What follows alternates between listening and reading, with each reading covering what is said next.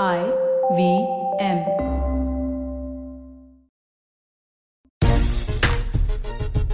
पंद्रह अगस्त साल 2020 शाम सात बज के उनतीस मिनट पर सोशल मीडिया पे एक मैसेज वायरल होता है और इस मैसेज में एक लाइन थी कि आज से मुझे रिटायर समझा जाए। ये मैसेज था भारतीय टीम के पूर्व कप्तान रहे महेंद्र सिंह धोनी का और महेंद्र सिंह धोनी ने 15 अगस्त साल 2020 को यादगार बना दिया। इस वजह से कि उन्होंने अंतर्राष्ट्रीय क्रिकेट के हर फॉर्मेट को उस दिन अलविदा कह दिया। अब मज़े की बात यह है, इनके जो पहले के दो रिटायरमेंट थे, वो देश से बाहर थे, लेकिन वो मैदान पे उतर नहीं पाए। अगर आप इससे पहले का रिटायरमेंट याद करें जब टेस्ट क्रिकेट को उन्होंने अलविदा कहा तब वो ऑस्ट्रेलिया में थे और उसके बाद अंतर्राष्ट्रीय क्रिकेट को जब उन्होंने अलविदा कहा। तो वो दुबई में थे। और आज उनके रिटायरमेंट स्टाइल पर और क्या आईपीएल सीज़न चौदह, उनका आखिरी आईपीएल होगा इस मुद्दे पे आज खेल नीति पर बातचीत करेंगे।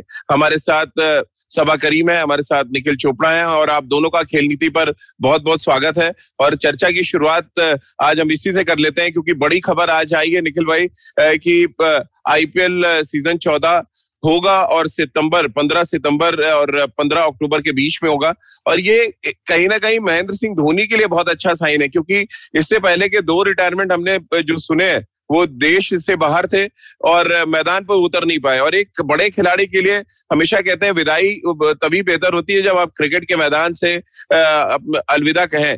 तो क्या ये एक बेहतर मौका मान रहे हैं क्योंकि ये हर कोई जानता है चालीस साल के हो रहे हैं महेंद्र सिंह धोनी और हो सकता है उनका ये आखिरी आईपीएल हो जिस तरह से काशी विश्वनाथन ने भी संकेत दिए थे जो चेन्नई सुपर किंग्स के सीईओ हैं देखिए राजीव भाई सबसे पहले तो मुझे लगता है कि महेंद्र सिंह धोनी नहीं पूरा विश्व जो क्रिकेट को फॉलो करता है बहुत खुश हम्म। होंगे कि समझते हैं कि जो बाकी के इकतीस मुकाबले बचे हुए आईपीएल में वो होंगे इस सीज़न और पंद्रह अक्टूबर से पंद्रह सितंबर से पंद्रह अक्टूबर के बीच में उस विंडो में हम्म। होंगे यूएई में होंगे तो सब बहुत खुश होंगे।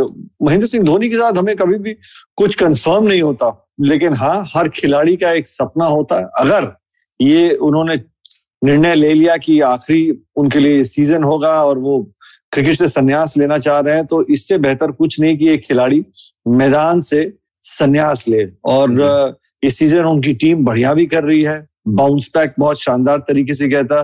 पिछले सीज़न जिस तरीके से उनका वो सीज़न घटा था, वो आईपीएल के इतिहास में चेन्नई सुपर किंग्स के क्रिकेटिंग आईपीएल के इतिहास में सबसे खराब सीज़न था। और उस तरीके से इस सीज़न उन्होंने बाउंस बैक किया तो उनके लिए एक शानदार मौका होगा। लेकिन मैं पर्सनली तो उनसे समझ सकता हूँ कि कोई बड़ी बात नहीं कहेंगी चलिए साल 2022 अगर दो और टीमें जैसे बीसीसीआई ऐड करने को देख रही है और बड़ा ऑप्शन होता है कोई बड़ी बात नहीं कहेंगे चलिए मैं एक साल और कप्तानी कर सकता हूँ मैं खेल सकता हूँ। बिल्कुल सभा भाई लेकिन उनके अगर हम स्टाइल की बात करें जिस तरह से वो अचानक सरप्राइज़ करते हैं तीस दिसंबर 2014 मेलबर्न वो जगह थी जब उन्होंने टेस्ट क्रिकेट को अलविदा कहा और रात में वो अपने साथी खिलाड़ियों से बोलते हैं कि मैं अब ये जर्सी दोबारा नहीं पहनूँगा। फिर एक मेल वो भेजते हैं जो पब्लिक प्लेटफॉर्म पे आता है और वहाँ से लोगों को पता चलता है कि महेंद्र सिंह धोनी अब टेस्ट क्रिकेट नहीं खेलेंगे। अब दूसरा रिटायरमेंट वो अनाउंस करते हैं दुबई से। जब चेन्नई सबसे पहले दुबई पहुँचती है सीज़न तेरह के लिए प्रैक्टिस सेशंस वहाँ पे होते हैं और पंद्रह अगस्त 2020 वो चुनते हैं सात बज के उनतीस मिनट पे उनका एक मैसेज आता है जो सोशल मीडिया पे वायरल होता है। एक मुकेश का गाना भी उस मैसेज के साथ आता है, उस वीडियो एक बनाया जाता है जहाँ पे मैं पल दो पल का शायर हूँ, वो गाना ऐड किया जाता है उसमें, अक्सर महेंद्र सिंह धोनी वो गाना गुनगुनाते थे। कैसे आप देखते हैं कि इस स्टाइल को? कभी मेल पे कर देना, कभी मैसेज डाल देना क्या वो खुद नहीं चाहते कि मैदान से अलविदा कहें? और अगर नहीं चाहते तो फिर वो सीज़न चौदह की बात कर लें हम या सीज़न पंद्रह सोलह की बात करें, फिर तो बेमानी है इस मुद्दे पे बात करना। देखिए राजीव सबसे पहली बात तो यह है कि महेंद्र सिंह धोनी क्या डिसीज़न लेंगे कहना बड़ा कठिन है। मुझे लगता है कि उनको दाएँ हाथ को मालूम नहीं है कि बाएँ हाथ क्या कर रहा है।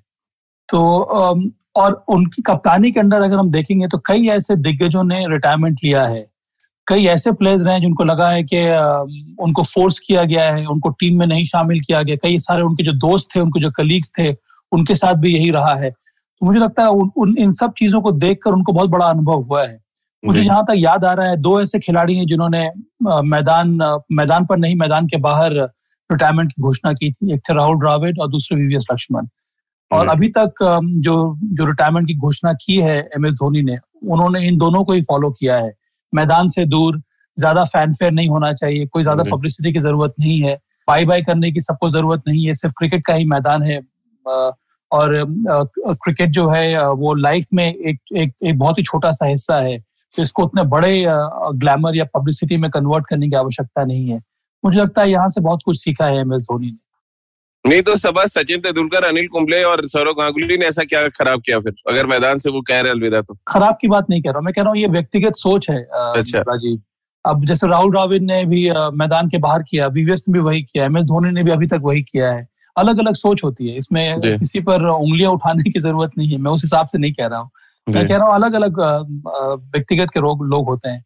एक बात और ये भी है कि दोनों ये जो तीनों फॉर्मेट से अलविदा कहा अंतर्राष्ट्रीय क्रिकेट से एम एस धोनी ने उन तीनों को मैदान के बाहर से किया है। तो मुझे लगता है अगर वो आईपीएल से भी अलविदा कहेंगे तो बहुत ज़्यादा चांसेस हैं कि वो मैदान के बाहर ही करें। आईपीएल के दौरान ना करें या फिर आईपीएल खत्म होने पर ना, ना पर, पर, पर हम्म। ना करें। तो मुझे लगता है कि पिछले एक दो साल में जो रोल है एम एस धोनी का चेन्नई सुपर किंग्स के लिए वो बहुत बहुत बहुत ज़्यादा चेंज हो गया है। वो सिर्फ़ अब एकमात्र लीडरशिप रोल की तरह ही हो गया है। तो हम्म। अब एम एस धोनी का जो इस्तेमाल है चेन्नई सुपर किंग्स एक मेंटर के रूप में ज़्यादा कर रहा है। एक ऐसे प्लेयर की तरह कर रहा है जो जो अन्य यंगस्टर्स को गाइड करें। तो इस वजह से मुझे लगता है कि हो सकता है एक दो साल और खेल लें क्योंकि फिटनेस लेवल तो अभी भी बहुत अच्छी है। लेकिन निखिल भाई जो बात सभा भाई कह रहे हैं अगर मैं उसी को आगे बढ़ाऊं कई ऐसे क्रिकेटर जिनके दिल में मलाल रह गया कि उनको मैदान से अलविदा कहने का मौका नहीं मिला। मैं कई ऐसे खिलाड़ी हैं जिनका नाम ले सकता हूँ। जिनके जिनके मेल में भी इस बात का ज़िक्र था जब उन्होंने रिटायर किया मैदान से, क्योंकि उनको मौका नहीं मिला मैदान पे जाने का।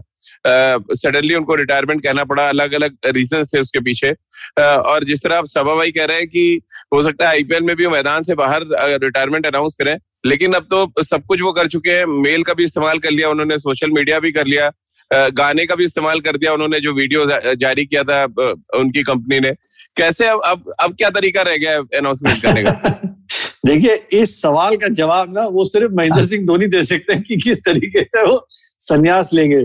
जी आइडियल कंडीशन आइडियल परिस्थितियाँ यही है एक खिलाड़ी के लिए कि हर खिलाड़ी जब अंतर्राष्ट्रीय क्रिकेट खेलता है या आईपीएल इतने साल खेलता है और इतना शानदार उनका करियर रहता है, जिस तरीके से उन्होंने क्या क्या चीज़ें अचीव की हैं तो उनका यही एक सोच होगी कि आखिरी बार जब वो खेलेंगे, वो मैदान से ही आखिरी मुकाबला खेल के फिर वो उस खेल से संन्यास लें, जिस खेल ने उनको इतना कुछ दिया और उन्होंने इतना कुछ उस खेल से सीखा है और बढ़िया प्रदर्शन किया है तो हर एक वो खिलाड़ी की एक सोच यही होती है राजीव भाई, लेकिन बहुत सी बारी परिस्थितियाँ बदल जाती हैं। हम्म। बहुत सी चीज़ें हम लोगों को बाहर सामने वो नज़र नहीं आता लेकिन पीछे क्या चल रहा है वो पता नहीं चलता। उसके चलते चलते इतने बड़े खिलाड़ी को पीछे की कहानी तो जानना है आपसे निखिल भाई।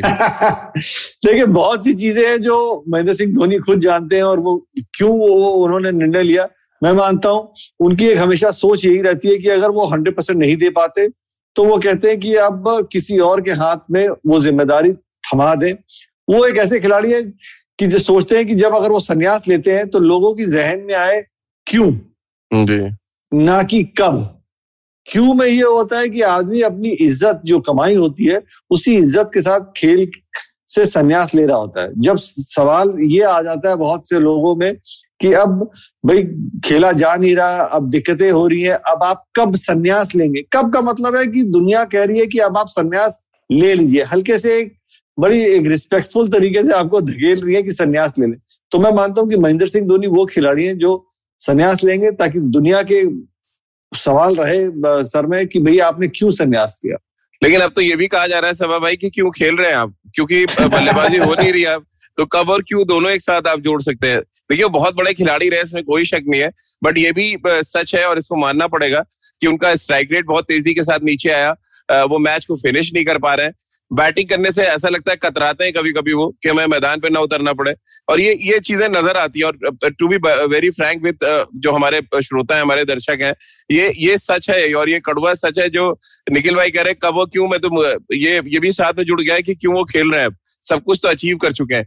क्या आप रीजन देख रहे हैं कि और आप क्यों कह रहे हैं कि वो एक दो सीज़न और खेल सकते हैं आईपीएल का? मैं इस वजह से कह रहा हूँ राजीव क्योंकि मुझे लग रहा है कि ये रोल बहुत ज़्यादा चेंज हो गया एम एस धोनी का। मुझे ये सीज़न मुझे ऐसा लग रहा था और मैंने कई बार ये बात कही है कि एम एस धोनी को ऊपर आना चाहिए था बल्लेबाजी करने के लिए।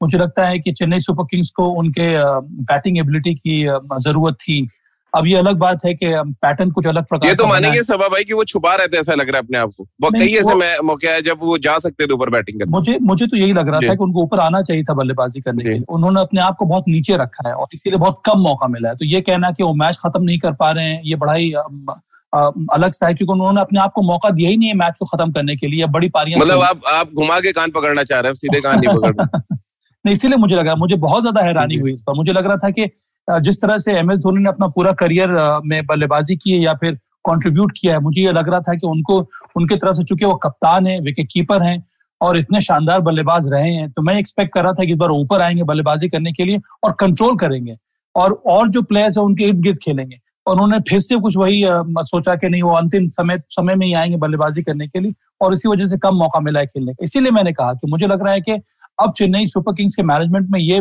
ये सोच लिया एम एस धोनी के साथ साथ इनका रोग जो रोल है वो अलग हो गया है। ये मैच विनर का रोल नहीं है।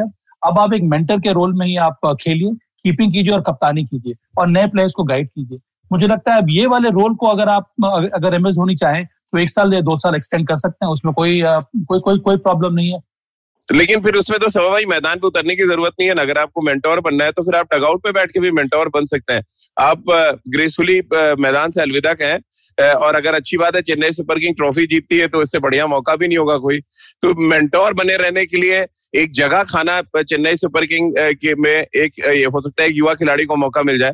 कितना सही आप देख रहे हैं इसको? नहीं मुझे लगता है कि जो जिस प्रकार के मेंटर की मैं बात कर रहा हूँ यहाँ पर मैदान में में रहकर एक कप्तान के रूप में कीपर के रूप में आप बहुत कुछ कंट्रीब्यूट करते हैं। मतलब माइक बेरली आप चाह रहे हैं आईपीएल में ये हो अभी, भी, अभी भी अगर आप वो तो डिपेंड करता है सीएसके के ऊपर। अभी भी अगर आप देख लें तो स्पिनर्स अभी भी उनकी तारीफ़ कर रहे हैं कि भाई एम एस धोनी पीछे रहते हैं तो उनको बहुत ज़्यादा हौसला मिलता है वो इतने शानदार तरीके से कॉन्ट्रीब्यूट करते हैं। तो ये तो निर्णय अंत में सीएसके को ही लेना होगा राजीव। निखिल भाई आप कैसे देख रहे हैं? अब क्योंकि बैटिंग में आपने देखा है सीज़न में आप कमेंट्री कर रहे थे कि ऐसा लग रहा था अपने आप को बचा रहे अक्सर डगआउट में बैट्समैन होता है लेकिन वो जाके ड्रेसिंग रूम में बैठ के मैच देखते थे जिससे साफ़ पता चलता था कि वो आ, मैदान पे उतरना नहीं चाहते। और आपको याद होगा सभा भाई आपको भी निखिल भाई आपको तो खास तौर पे कि जब वर्ल्ड कप के दौरान जब अलग अलग बैट उन्होंने चेंज किए ब्रांड्स के और हमने वो स्टोरी की थी सबसे पहले कि वो जो बैट मैन्युफैक्चरर है उनको ऑबलाइज कर रहे हैं। और वहाँ से संकेत मिल गए थे कि वो मैदान पे नहीं उतरेंगे। और वाकई ऐसा हुआ उसके बाद। 2019 वर्ल्ड कप के बाद वो नहीं उतरे भारतीय टीम के लिए हम्म। खेलने। अब अब किस तरह के संकेत आप देख रहे हैं? बैटिंग करने ना जाना यंगस्टर्स को प्रमोट करना इससे तो सीधा संकेत मिल रहा है कि बचे हुए जो आईपीएल के मैचेस है वो खेलेंगे ज़रूर। बट एक एक डिसीज़न उन्होंने शायद ले लिया है। कि चेन्नई सुपर किंग के लिए सभा जैसे कह रहे हैं कि क्या कुछ रोल होगा उनका? आ, मुझे लगता है राजीव भाई देखिए रोल तो वही है कि आप जब ज़रूरत होगी तभी बल्लेबाजी कर रहे हैं और जिस तरीके से टीम की बनावट भी है जो खिलाड़ी हैं जो रविंद्र जडेजा ने भी काम किया तो वो खुद बल्लेबाजी करने नहीं आ रहे और मेरा मानना है कि बहुत करीब से हम देख रहे थे कि एक या दो मुकाबले जब वो मुंबई में खेले जा रहे थे तो उन्होंने खुद नीचे मैसेज भिजवाया था स्टीवन फ्लेमिंग ने हम्म। कि अब कोई सीधे हाथ का बल्लेबाज आउट होता है तो वही जाएँगे बल्लेबाजी करना हम्म। और वो समझ रहे थे कि उनको जितने मुकाबले वो खेलेंगे जितना समय वो बीच में बिताएँगे उतनी जल्दी वो रवा होंगे क्योंकि आप जब अंतर्राष्ट्रीय क्रिकेट नहीं खेल रहे डोमेस्टिक क्रिकेट वो खेल नहीं रहे ना सैयद मुश्ताक अली खेल रहे हैं ना वो विजय हजारे खेल रहे हैं तो आपके पास सिर्फ़ मुकाबले के तौर पे कुछ अभ्यास के मैचेस हैं और नेट में बल्लेबाजी करना हम्म। जब आप इतने समय तक कंपेरेटिव मैचेस नहीं खेलते और सिर्फ़ अभ्यास के मुकाबले खेलते हैं तो एक वो मानसिक में जैसे बटन होता है ना स्विच ऑन करने वाला। वो कंपेरेटिव हम्म। है चाहे जितना कड़ा अभ्यास मैच हो लेकिन आपको कहीं ना कहीं जहन में पता होता है कि ये यार है तो अभ्यास मैचेस तो जितने वो मुकाबले खेलेंगे उतनी जल्दी वो रवा होंगे। और मैं मानता हूँ कि हम लोग हमेशा एक खिलाड़ी के साथ एक वो चीज़ ऐड कर लेते हैं कि भाई अब ये उनतालीस साल के हो गए हैं इस सीज़न इनका अच्छा नहीं हुआ तो अब वो रिटायर कर जाएँगे। अजिंक्य रहाने बगैर किसी का अनादर किया हुआ अजिंक्य रहाने का सीज़न खराब गया। पिछले साल एक युवा खिलाड़ी पृथ्वी शॉ का सीज़न खराब गया। बट हम लोग कहीं ना कहीं पता होता कि यार ये युवा खिलाड़ी अगले सीज़न बाउंस बैक कर सकता है। उसी अंदाज में क्योंकि इस खिलाड़ी ने इतना कुछ अचीव किया है, अलग तैयारी के साथ भी आ सकते हैं। मैं ये नहीं कह रहा कि वो पक्की बात है, अगले साल आएँगे, जो आप कह रहे हैं, ये भी हो सकता है इस साल संन्यास ले सकते हैं। बट उनका रोल अलग है। उस टीम को आगे चलाने के लिए जिस तरीके से उनका दिमाग चलता है एक कदम आगे रहने के लिए मैं मानता हूँ कि यहाँ से जो मुकाबले जितने भी चेन्नई के बचे हुए हैं, उनको पता है कि उनका टीम में रोल क्या है, कब आएगी उनकी बल्लेबाजी और कितनी गेंदे उनको खेलनी है और क्या रोल रहेगा। आप देखिए, उन्होंने इतनी अपनी टीम में लेफ़्ट हैंडर इसलिए भी रखे हुए हैं कि वो लेफ़्ट एंड राइट कॉम्बिनेशन चलाएँगे। हर टीम के पास एक लेफ़्ट आर्म स्पिनर या लगभग एक राइट आर्म लेग स्पिनर है। तो वो चाहते हैं कि सामने वाली विपक्षी टीम को थोड़ा सा टारगेट करने के लिए जब मौका मिलता है जब एक राइट आर्म लेग स्पिनर गेंदबाजी कर रहा होता है या लेफ़्ट आर्म स्पिनर गेंदबाजी कर रहा होता है तो लेफ़्ट हैंडेड बैट्समैन ही पहले जाता है बल्लेबाजी करने के लिए। और वो उनकी टीम की सोच है और कप्तान की सोच है कि वो 120 गेंदे जो है बतौर बैट्समैन वो किस तरीके से उनका बेस्ट यूटिलाइजेशन करना है।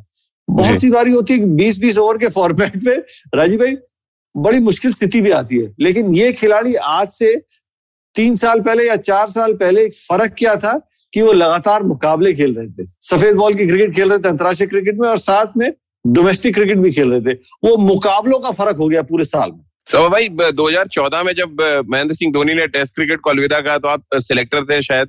2020 में जब उन्होंने कहा तो आप जीएम क्रिकेट ऑपरेशन थे। दोनों लेटर आपको मिले होंगे। किस लेटर ने ज़्यादा आपको चौंकाया होगा उस समय? चौदह या बीस? नहीं चौदह में तो हम लोग को कुछ भी खबर थी नहीं। वो अचानक एक एक बार मालूम हुआ कि अब M S Dhoni test matches खेलेंगे नहीं। तो और ऐसा नहीं लग रहा था कि वो आगे कंटिन्यू करेंगे कंटिन्यू नहीं करेंगे। बहुत ही बड़ा शौक था वो। पर अच्छी बात यह है कि टीम तैयार थी। हमारे पास एक नया कप्तान तैयार था विराट कोहली के रूप में। और बस एक एक था कि हमें बहुत जल्दी एक विकेट कीपर बल्लेबाज की ज़रूरत थी। और चूँकि एम एस धोनी का अंडरस्टडी रिद्धिमान सहा रहे हैं तो वो आसानी से टीम के अंदर आ गए। पर हाँ वो जो बैटिंग एबिलिटी थी जिस प्रकार से कंट्रीब्यूट करते थे उसको करने में थोड़ा बहुत समय लगा। तो ये एम एस धोनी कुछ अलग अलग प्रकार की सोच है उनकी अचानक वो अनाउंस कर देते हैं। मुझे लगता है कि बहुत कुछ निर्भर करता है एम एस धोनी को अपने खुद खुद जो शरीर है उनका वो क्या कह रहा है उनकी एबिलिटी वो क्या कह रही है। क्या आप टेस्ट मैचेस में उतने लंबे समय तक पाँच दिन तक आप कीपिंग और बल्लेबाजी कर सकते हैं कि नहीं? क्या आप टीम के के, के वैल्यू को ऐड कर रहे हैं कि नहीं कर रहे हैं? और इसी वजह से तब उन्होंने उन्होंने मना कर दिया था। ये वनडे तो मुझे लगता है ज़्यादा एक्सपेक्टेड था। मुझे लग रहा है कि एम एस धोनी ने ये ज़रूर सोच किया था कि अंडर नाइनटीन वर्ल्ड कप ही उनका लास्ट रहेगा। और बहुत ही अच्छा मौका था वहाँ पर भारत के लिए वो विश्व कप जीतने का। और एक बार जब वो पूरा हो नहीं पाया तो मुझे लगता है एम एस धोनी को एहसास हो गया था कि वो चार साल और वेट कर नहीं सकते हैं। अब यही उनका आखिरी मैच होगा और इसी बात इसी के लिए मुझे लगता है उसके बाद उन्होंने खेलना ये अंतर्राष्ट्रीय क्रिकेट खेलना छोड़ दिया। निखिल भाई तीन बहुत ज़बरदस्त रिटायरमेंट देखे हैं हिंदुस्तान ने। सचिन तेंदुलकर का रिटायरमेंट तो ऐसा लग रहा था जश्न मनाया पूरे पाँच दिन में था वानखेड़े में हमने लगातार शोज़ किए। फिर एक रिटायरमेंट जहन में आता है सौरव गांगुली का जो नागपुर में वो फिर मैंने इतफाक से कवर किया था। और वो भी उनको कंधे पे लेके सारे खिलाड़ी पूरे ग्राउंड पे चक्कर लगाया सबने। फिर एक और रिटायरमेंट वो बड़ा मेरे लिए आश्चर्यचकित वाला था कि अनिल कुंबले ने फिरोशा कोटला में जो रिटायरमेंट लिया हम्म। उनको फिर शोल्डर्स पे लेके घुमाया गया। तीन बड़े क्रिकेटर्स जिनका कंट्रीब्यूशन बहुत रहा हिंदुस्तान के लिए। वो रिटायरमेंट देखा वो अलग था। फिर जैसे कि सभा भाई ने बताया वीवीएस लक्ष्मण और राहुल द्रविड एक और कैरेक्टर थे तो जो चाहते तो बहुत आराम से मैदान से अलविदा कहते बट उन्होंने एक दूसरा रास्ता चुना। अब क्या रीजन ऐसा आप देख रहे हैं कि महेंद्र सिंह धोनी मैदान से नहीं कहना चाहते? जैसे सभा भाई ने कहा और जो उनका प्रिडिक्शन है कि हो सकता है आईपीएल में भी वो कुछ ऐसे ही करें। क्या रीजन आप देखते हैं कि मैदान पे इतना ज़बरदस्त उनको क्रिकेट ने सब कुछ दिया तो फिर क्रिकेट के मैदान से क्यों ऐसी दूरी कि वहाँ से अलविदा नहीं कहेंगे? दूरी मुझे लगता है जो उनका शरीर खुद और उस समय उनको लगा कि मैं कंट्रीब्यूट नहीं कर सकता जो 2019 का जो विश्व कप था, वो खेलने के बाद उनको लगा कि एक दिवसीय क्रिकेट काफ़ी समय के बाद है। इसीलिए मैदान के बाहर उन्होंने कह दिया कि मैं अब आगे नहीं खेलना चाह रहा। उनको शायद कहीं ना कहीं वो आकलन भी हो गया था कि अब जितना मैं कंट्रीब्यूट करता आया हूँ वो कंट्रीब्यूशन मेरे से शायद नहीं होगी। हम्म। और ये सही सोच भी है और पता चलता है एक शख्सियत कि वो अपने निजी बारे में ना सोच के टीम के हित में अपने देश के हित में सोच रहा है कि वो कंट्रीब्यूशन कितना कर सकता है या कितना नहीं कर सकता। जब आप अपने देश के लिए खेल रहे हैं तो वो एक अलग किस्म की सर्विस है। जब आप फ्रेंचाइज क्रिकेट खेल रहे हैं तो वो फ्रेंचाइज क्रिकेट एक अलग किस्म की सेवा है और उनको लगता है कि वो फ्रेंचाइज क्रिकेट में रह के भी अपनी टीम के लिए कंट्रीब्यूशन कर सकते हैं। और इसीलिए वो खेल रहे नहीं तो वो उस समय भी कह सकते थे जब उन्होंने एक दफ़ा से क्रिकेट या सफ़ेद बॉल की क्रिकेट से भी संन्यास लिया था कि अब मैं आईपीएल भी नहीं खेलूँगा। क्योंकि ये खिलाड़ी की सोच ये है कि अभी भी मैं कुछ ना कुछ कंट्रीब्यूशन कर सकता हूँ इस टीम के साथ इसीलिए वो खेल रहा है। नहीं तो इतना कुछ हासिल कर लिया राजीव भाई। उनको ये नहीं सोचना कि अब मैं सिर्फ़ आईपीएल खेलूँगा। उनको हम्म। अब आगे अचीव करना है तो अब वही यही देखते हैं कि मैंने किस तरीके से इस फ्रेंचाइज के लिए टीम बनानी है इस फ्रेंचाइज को और मुकाबले जिताने हैं और वही सर्विस की सोच जो है महेंद्र सिंह धोनी को इतना खास बनाता है। बिल्कुल अब सभा भाई खेल नीति पे सबसे ब्रेकिंग सवाल और शायद ये हेडलाइन भी हो क्या हिंदुस्तान का कोच बनते आप देख रहे हैं? महेंद्र सिंह धोनी को जिस तरह का क्रिकेटिंग ब्रेन उनका रहा है और जिस तरह से वो न सिर्फ़ उन्होंने अपनी टीम बिल्ड की बल्कि आईसीसी के सारे ट्रॉफीज उन्होंने जीते। कैसे आप देख रहे हैं? एज अ कोच उनकी भूमिका आप देख रहे हैं? इंडियन टीम का कोच तो मुझे लगता है इम्पॉसिबल है। हो सकता है कुछ सालों के बाद चेन्नई सुपर किंग से कोच ज़रूर बन जाए। नहीं क्यों नहीं बनेंगे वो, वो हिंदुस्तान के कोच क्योंकि बहुत ज़्यादा अब हिंदुस्तान के कोच का मतलब है कि बारह महीने आपको घर से बाहर रहना होगा। और मुझे लगता है कि एम एस धोनी बहुत ज़्यादा फैमिली मैन हो गए इस समय। घर पे वो समय बिताना चाहते हैं। उन्होंने कई सारे बिजनेसेस अपने शुरू किए हैं। ऑर्गेनिक फ़ार्मिंग में उनके उनके इंटरेस्ट बढ़ रहा है। और मुझे लगता है कि ये आईपीएल जो टूर्नामेंट होता है वो सिर्फ़ दो ढाई महीने ही आपको इन्वॉल्व रखता है या फिर मैक्सिमम तीन महीना। उसकी प्लानिंग हालाँकि आप छह सात महीना पहले से कर रहे हैं पर जो एक्टिव इन्वॉल्वमेंट होता है वो सिर्फ़ दो तीन महीने का ही होता है। और यही रूट कई सारे फॉर्मर क्रिकेटर्स ने लिया है। अब रिकी पॉन्टिंग को ही देख लें वो सिर्फ़ आईपीएल में ही कोचिंग करते हैं। तो वो हो सकता है एक एक ऑप्शन हो एम एस धोनी के लिए पर इंडियन टीम के लिए नो चांस राजनीति के मैदान पे भी आ सकते हैं निखिल भाई। आप तो बहुत अच्छे से जानते हैं एयर, एयर इंडिया में शायद काम किया हुआ है। उनके बारे में ये बड़ा प्रिडिक्शन है और जिस तरह का उनका अभी तक का करियर हम सबने देखा है जो रीड कर पाए हम सब वो लगता है कि वो एक लीडर के तौर पे पॉलिटिक्स के मैदान पे भी बहुत अच्छा कर सकता है। देखिए बहुत अच्छा कर सकते हैं क्योंकि इस खिलाड़ी के अंदर एक जो वो भावना है वो सर्विस की इस तरीके से हमेशा टीम के हित में सोचना अगर पॉलिटिक्स में आते हैं तो अपने एरिया को सुधारना लोगों की मदद करना, ये सब सोच के साथ ये खिलाड़ी को वो खास बनाता है। इसलिए मैं कहता हूँ कि पब्लिक सर्विस में रहेंगे, बढ़िया रहेगा, लेकिन मैं सभा भाई से बिल्कुल सहमत हूँ, ये खिलाड़ी जो है वो एक अपने परिवार के साथ इतना अच्छी तरीके से जुड़ा हुआ है। इतने साल सूटकेस उठा उठा के आप खेल के परिवार से दूर रह के, अब तो वो समय आया कि वो अपने परिवार को साथ समय बिताए एंजॉय करे, एक जगह बैठे। तो मुझे नहीं लगता कि एक तो ए वो भारतीय कोच बनेंगे और अभी कोई जल्दी कदम उठाएँगे पब्लिक सर्विस में आना यानी कि राजनीति में आना क्योंकि आपकी फिर ज़िंदगी आपकी परिवार की ज़िंदगी जो है वो थोड़ी सी डिस्टर्ब हो जाती है क्योंकि आप जब पब्लिक सर्विस में आते हैं तो आपका परिवार और बड़ा हो जाता है। तो आपको और बाकी लोगों के बारे में सोचना होता है तो ये मुझे लगता है अगले तीन चार साल तो वो परिवार के साथ बिताएँगे। लेकिन सभा भाई आपने जैसा बताया ऑर्गेनिक खेती कर रहे हैं तो आपको नहीं लग रहा है कि राजनीति को भी ऑर्गेनिक नेता की ज़रूरत है तो क्योंकि अगर आप ऑर्गेनिक हर चीज़ करना चाहते हैं और सिस्टम को सही करना चाहते हैं तो फिर आपको सिस्टम में आना पड़ेगा। मैं बात आपकी बात को मान रहा हूँ राजीव। मुझे लगता है कि आना चाहिए। जी। और अभी नहीं तो हो सकता है दो तीन साल के बाद क्योंकि मेरा हमेशा से मानना रहा है कि जिसने भी टीम स्पोर्ट खेल लिया है और उसमें सफलता हासिल कर ली है तो उससे उससे आपको बहुत कुछ सीखने को मिलता है। निखिल ने कहा सर्विस की एक जो भावना होती है वो अंदर से आ जाती है। एकजुट होकर टीम को साथ ले जाने की जो भावना होती है वो आप सीख लेते हैं। आप कई सारी चीज़ों से उठकर आप देखने लगते हैं ज़िंदगी को। और मुझे लगता है कि ये सारी चीज़ें जो हैं आज के जमाने में एक युवा पीढ़ी के पॉलिटिशियंस को राजनेताओं को को चाहिए।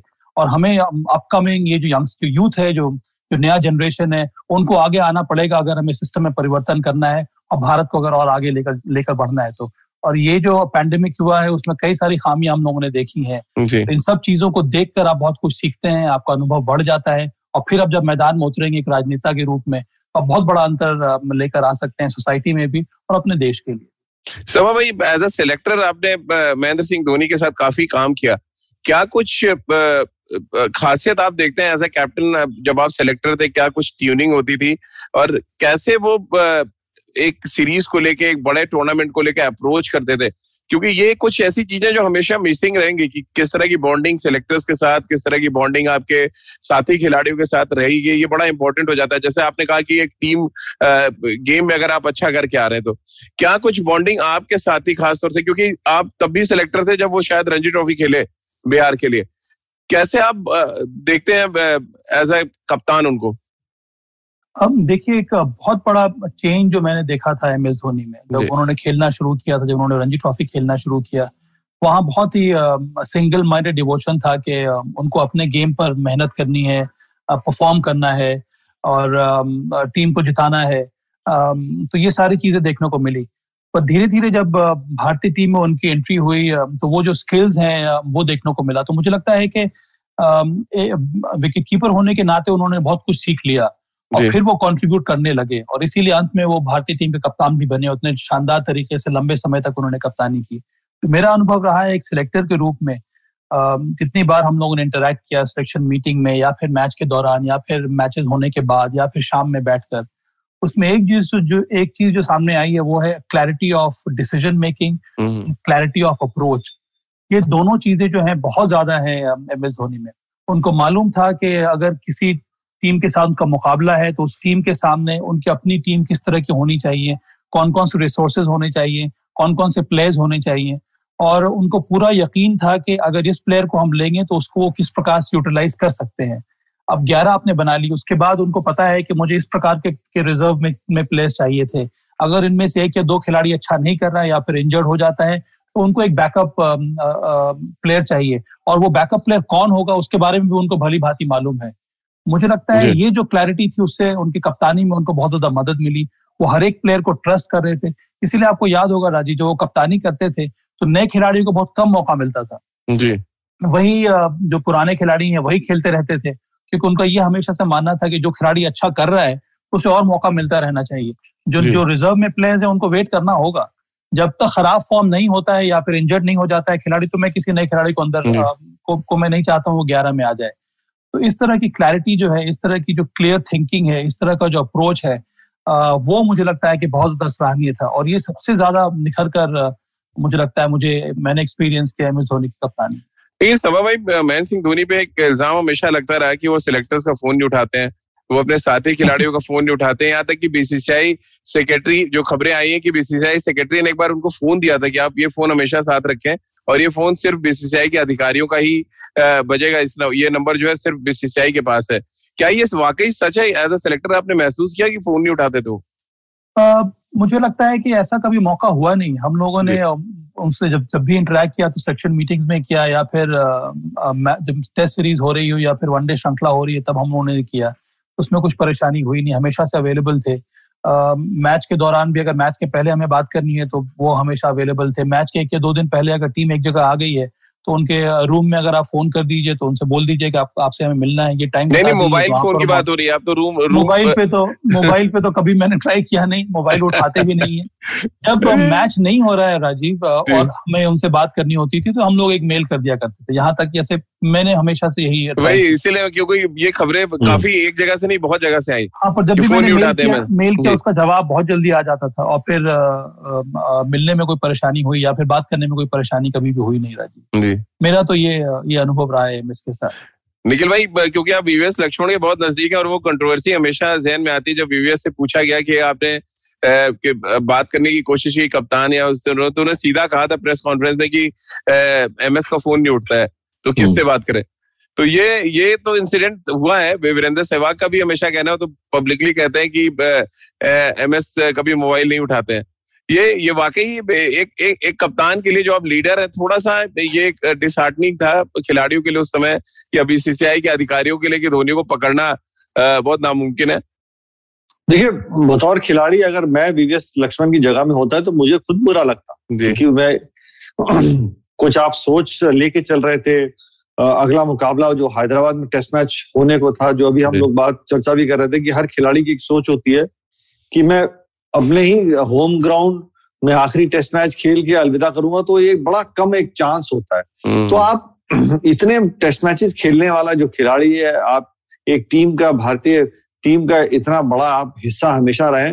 तो आप अपनी टीम के लिए अपने खिलाड़ी के लिए उस समय अवेलेबल होना बहुत ज़रूरी क्योंकि ये एक वो डिसीज़न लेने वाली बात थी। और आप अपने कप्तान से बात करने की कोशिश कर रहे हैं कि ये क्या निर्णय आगे आने वाले टाइम में क्या करना चाहिए मुझे लेना चाहिए क्या सोच है आपकी?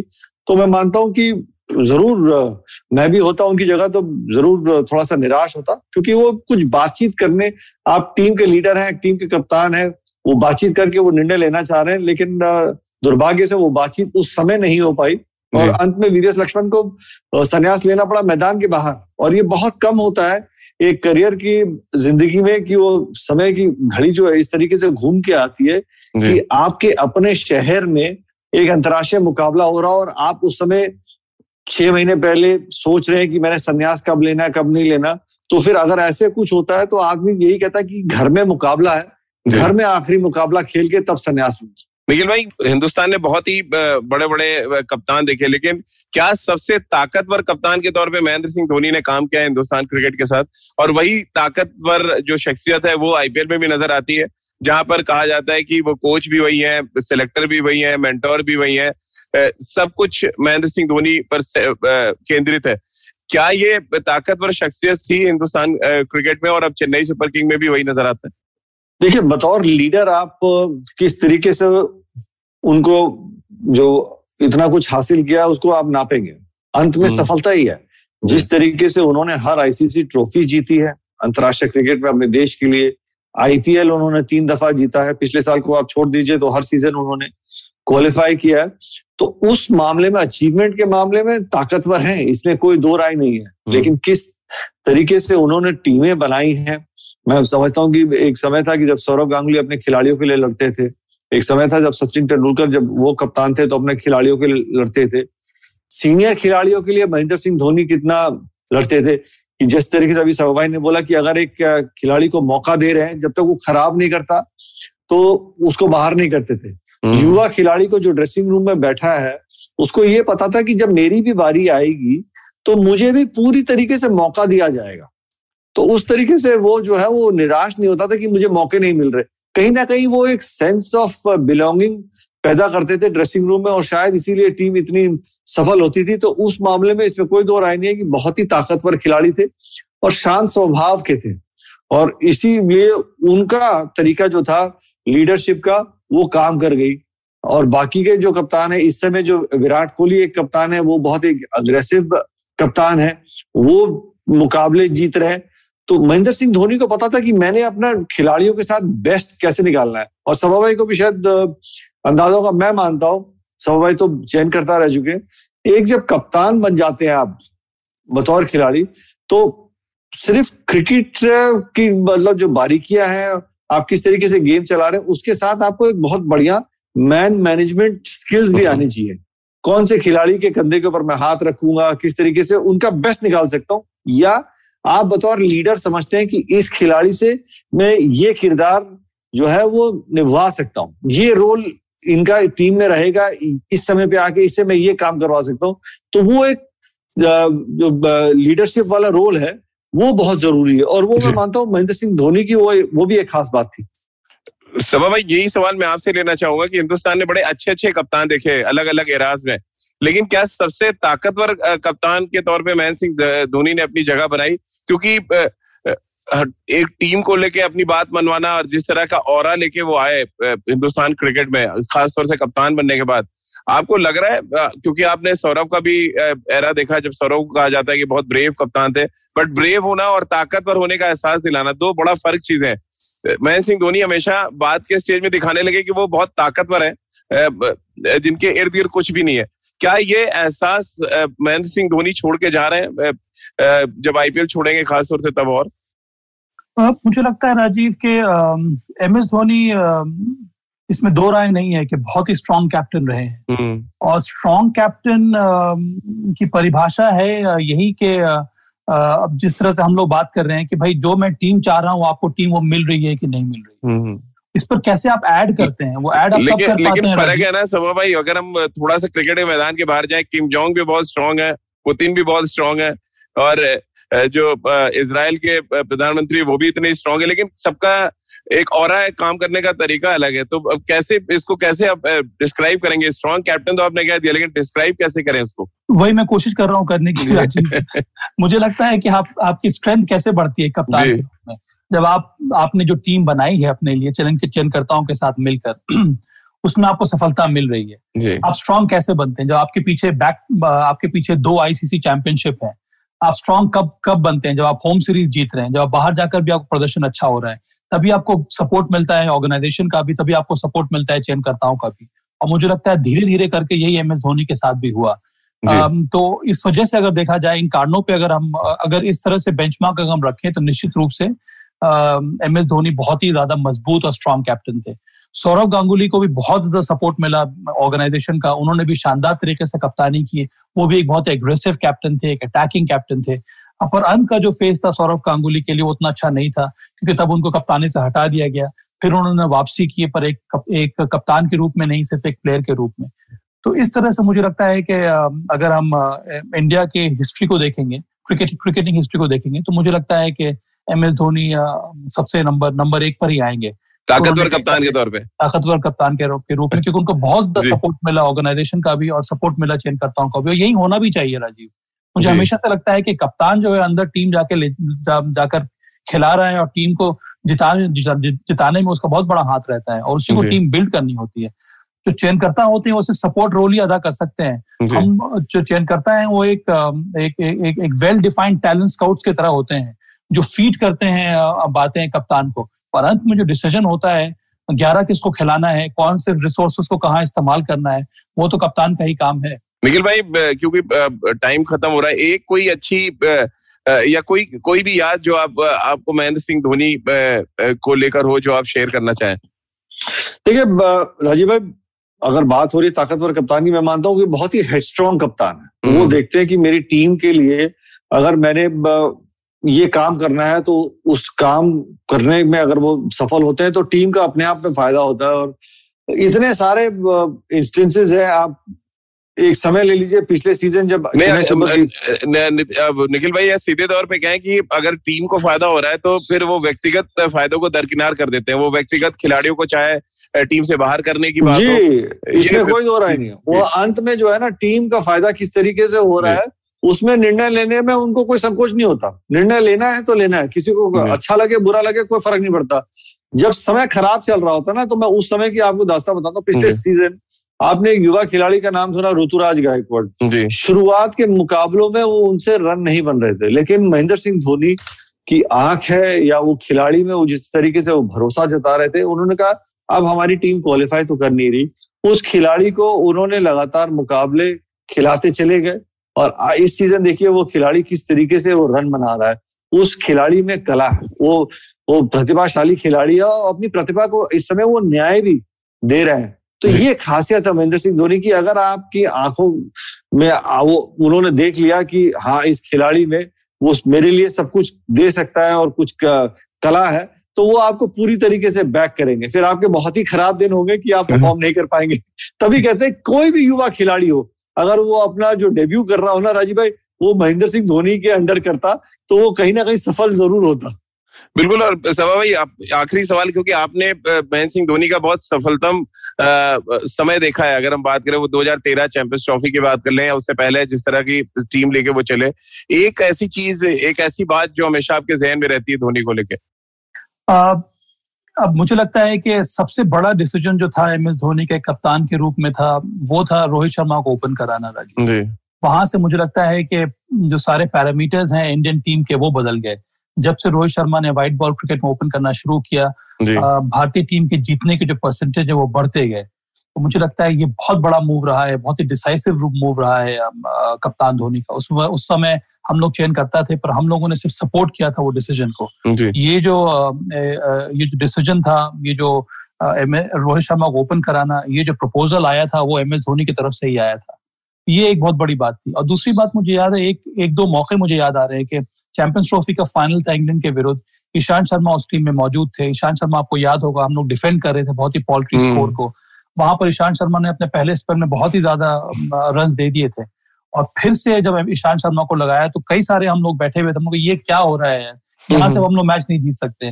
पर वो ओवर बहुत ज़्यादा डिसाइसिव हुआ था। वहाँ से ईशांत शर्मा ने विकेट लिया फिर अंतिम ओवर में आर अश्विन ने अच्छी गेंदबाजी कर ली और चैंपियंस ट्रॉफी हम लोग पहली बार जीत गए थे। तो इस तरह के इंस्टिंक्टिव जो जो डिसीज़न मेकिंग है वो सिर्फ़ एम एस धोनी ले सकते हैं। और किसी भी कप्तान को मैंने इस प्रकार के इंस्टिंक्टिव डिसीज़न और सक्सेसफुल डिसीज़न लेते हुए और किसी को देखा नहीं। तो चले लेकिन अब अच्छी बात यह है सभा भाई की एक एक मौका है महेंद्र सिंह धोनी के बाद कि एक और डिसीज़न ले और वो डिसीज़न मैदान से अलविदा कहने का हो, क्योंकि चेन्नई सुपर किंग के पास मौका है दोबारा से आईपीएल सीज़न चौदह में मैदान में उतरने का, क्योंकि सितंबर के महीने में आईपीएल के बचे हुए मैचेस खेले जाएँगे। महेंद्र सिंह धोनी दोबारा मैदान पे नज़र आएँगे। हम सब ये उम्मीद कर रहे हैं कि चेन्नई सुपर किंग अच्छा प्रदर्शन करे। ट्रॉफी जीते और ट्रॉफी जीतने के साथ साथ मैदान से अगर महेंद्र सिंह धोनी का एक हम विदाई समारोह देख पाए तो शायद इससे बेहतर बात नहीं हो सकती। बहुत बहुत शुक्रिया सभा भाई आपका, निखिल भाई आपका भी बहुत बहुत शुक्रिया। खेल नीति के हर एपिसोड के साथ जुड़ने के लिए आप आई पॉडकास्ट डॉट कॉम के यूट्यूब चैनल पर आकर आप खेल नीति का हर एपिसोड देख सकते हैं। इसके अलावा आई पॉडकास्ट के पेज पर, यानी फेसबुक पेज पर आकर आप खेल नीति का हर एपिसोड देख सकते हैं। इसके अलावा अगर आप आई पॉडकास्ट की डॉट कॉम के हर खेल नीति के हर एपिसोड को सुनना चाहते हैं तो आप गाना, सावन स्पोटिफाई या गूगल पॉडकास्ट डॉट कॉम पर खेल नीति के हर एपिसोड को सुन सकते हैं। आपका बहुत बहुत शुक्रिया हमारे साथ जुड़ने के लिए।